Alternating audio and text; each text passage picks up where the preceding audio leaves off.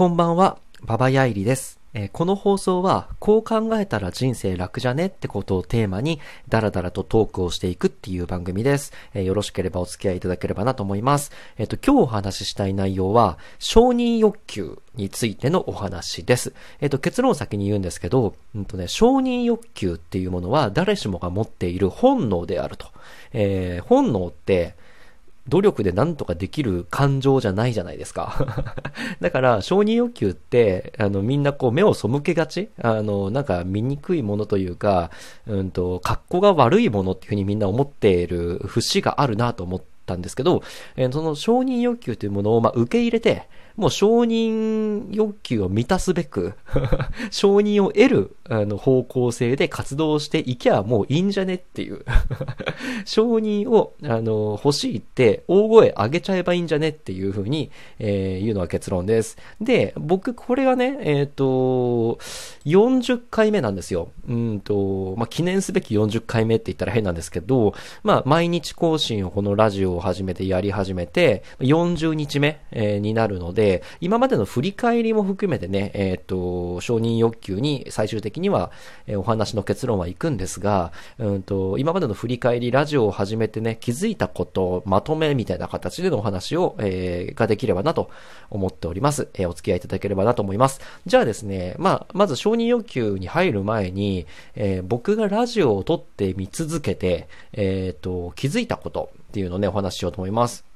で、あの、めちゃめちゃあるんですよね。気づいたこと。このラジオ、まあ、10分ぐらいの、あの、話、一人語りなんですけれども、うんとね、まあ、主に3つに抽象化できるなと思っていて気づいたことをね。で、まず1個目ですね。うんとね、ラジオを始めて、勉強の正体っていうものに初めて気づきました。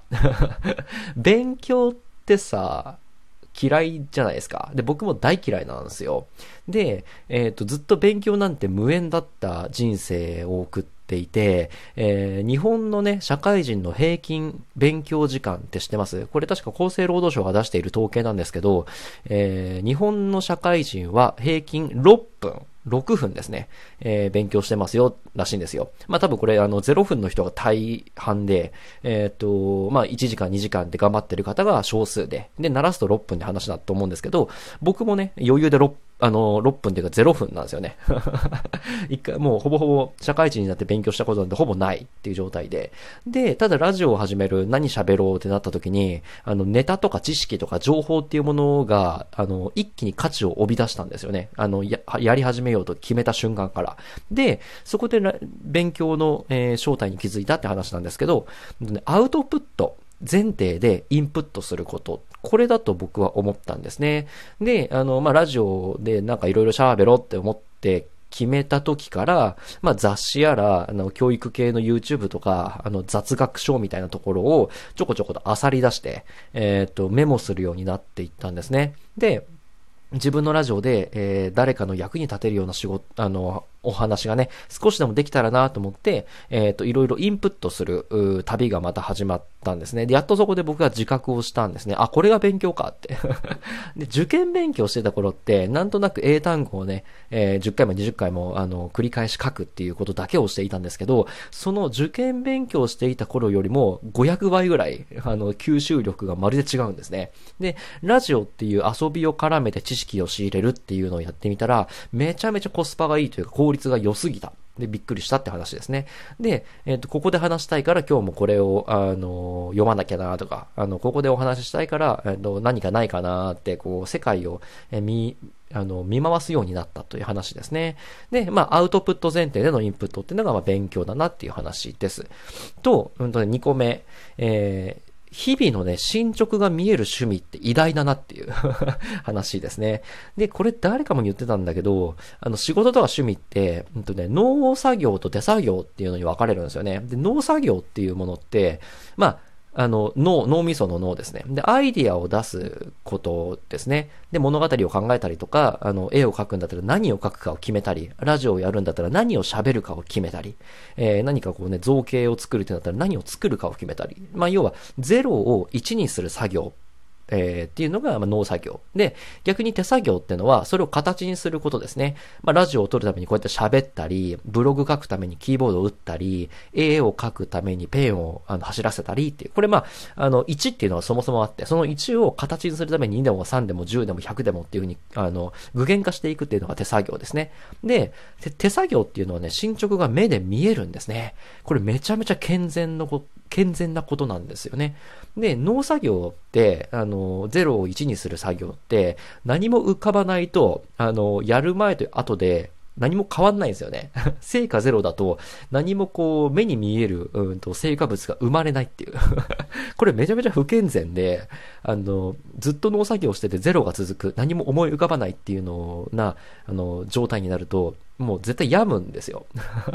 で。具体的には、あの、結局自分には何も生み出せないとか、才能がないとか、なんかいいアイディアなんで僕には無理だったみたいな感じで自信失って、その仕事とか趣味をやめちゃうっていうね、えー、いう結論によく至ります。特に僕が。なので、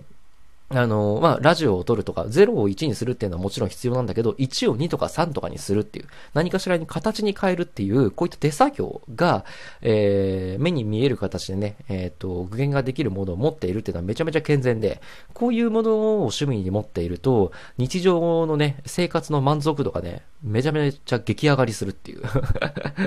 えー、これだけでっていうね、これだけで幸せを感じられるポイントが一つ増えるっていうね、えー、そういう意味があって、あの、農作業業だけじゃなくて手作業でね、目に見えるものを作るっていうものはすごくいいと思います。あ、目じゃなくて、まあラジオは耳で聞くから耳だと思うけどね。はい。っていうのが二つ目。で、三つ目ですね。で、ここが本題というか、今日のまあ、一番お伝えしたいことなんですけど、自己顕示欲、えー、承認欲求の話ですね。で、あの、いいねの数ってやっぱ気持ちいいって話なんですね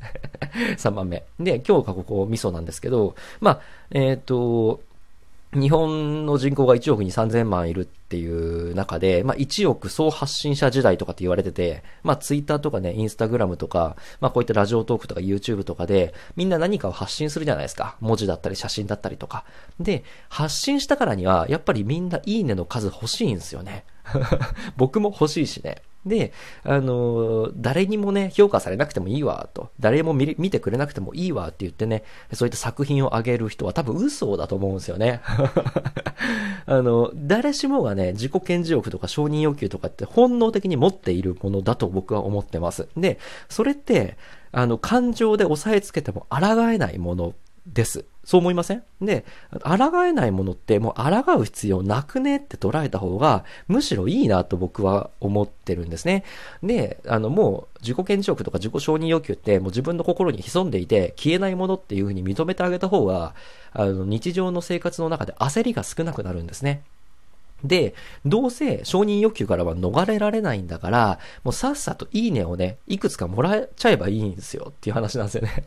で、例えばラジオ。で、僕このレベルのね、ダラダラ喋るね、別に特に誰に聞こえてるわけでもないかもしれないけど、あの、こんなラジオでもね、だいたい毎回10から2、30ぐらい。で、多い時で50ぐらいのリアクション、いいねみたいなやつがつくんですね。で、あの、まあ、えっ、ー、と、アナライズというかね、えっ、ー、と、何回再生されてるかっていうのを僕側で見れるんですけど、まあ、10回とか20回とか再生していただいてるっぽいんですよ。で、もうこれだけで僕はね、ホクホクのいい気分になって気持ちよく寝れるっていう 誰かが聞いているってことが僕がわかるっていうね。あの、自己承認欲求がなんとなくこう満たされて、あの、気持ちよくなるっていう。もうそれだけしてればね、あの、自己承認欲求、自己顕示欲、自分は誰からもこう認められないと、あの、生きてる意味がないと、こんだけ、あの、なんか発信してるのに誰からもなんかリアクションがつかないとかっていうのは、ならないんですよね。例えばこのラジオで、これぐらいのレベルでダラダラ喋って、一切すれば、あの、何かしらのリアクションはつきますので、で、40回も、あの、繰り返してれば、あの、それが向上的になるので、えっ、と、ただこれだけで僕は気持ちよく自己承認欲が満たされて、あの、眠れるっていう で、これ全部無料なんですよね。あの、お金は一銭もかかっていないと。まあ、かかってるとすれば僕の労力と時間ですけど、あの、僕の労力と時間なんて大した価値はないので、あの、それや、やらない手はないって話ですね。はい。で、まあ、じ、別にこのラジオじゃなくてもいいんですけど、あの、まあ、自分の食べた飯の写真とか、なんかメンヘラみたいなぐちぐちした愚痴をね、ツイッターとかでやるよりは、何かしら、あの、なんていうですか、うんと、形あるものというか、えっ、ー、と、誰かの役にもしかしたら1%でも立つかもしれないみたいなものを、純粋に楽しく発信していって、、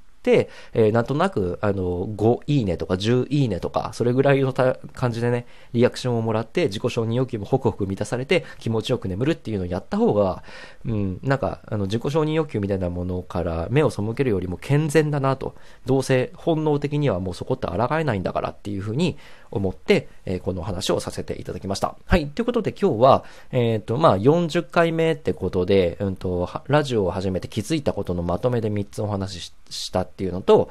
えっ、ー、と、自己承認欲求からどうせ逃れられないんだから、まあ、あある程度の発信をして、えっ、ー、と、いいねをね、えー、いくつかもう手っ取り早くもらって、えー、さっさと気持ちよくなって、ホクホク気分で眠るっていうのが一番健全なんじゃないのっていう話をさせていただきました。え、こういう感じで、えっ、と、僕の、放送では、えー、こう考えたら人生楽じゃね？っていうことをテーマにダラダラと喋ってるって感じです。えー、ラジオ、うんと、ブログとかね、ツイッターとかでも同じような、えー、情報を発信しておりますので、よろしければ合わせてご覧になっていただければなと、えー、思います。うんと、まあ、今のところはまだ、えー、毎日講師もやってるので、41回目かなを明日また、えー、配信していこうかなと思っておりますので、えー、聞いていただける方がいらっしゃれば、えー、末長くお付き合いいただければ、えー、幸いです。ということで今日のお話は以上になります。また明日お会いしましょう。バイバイ。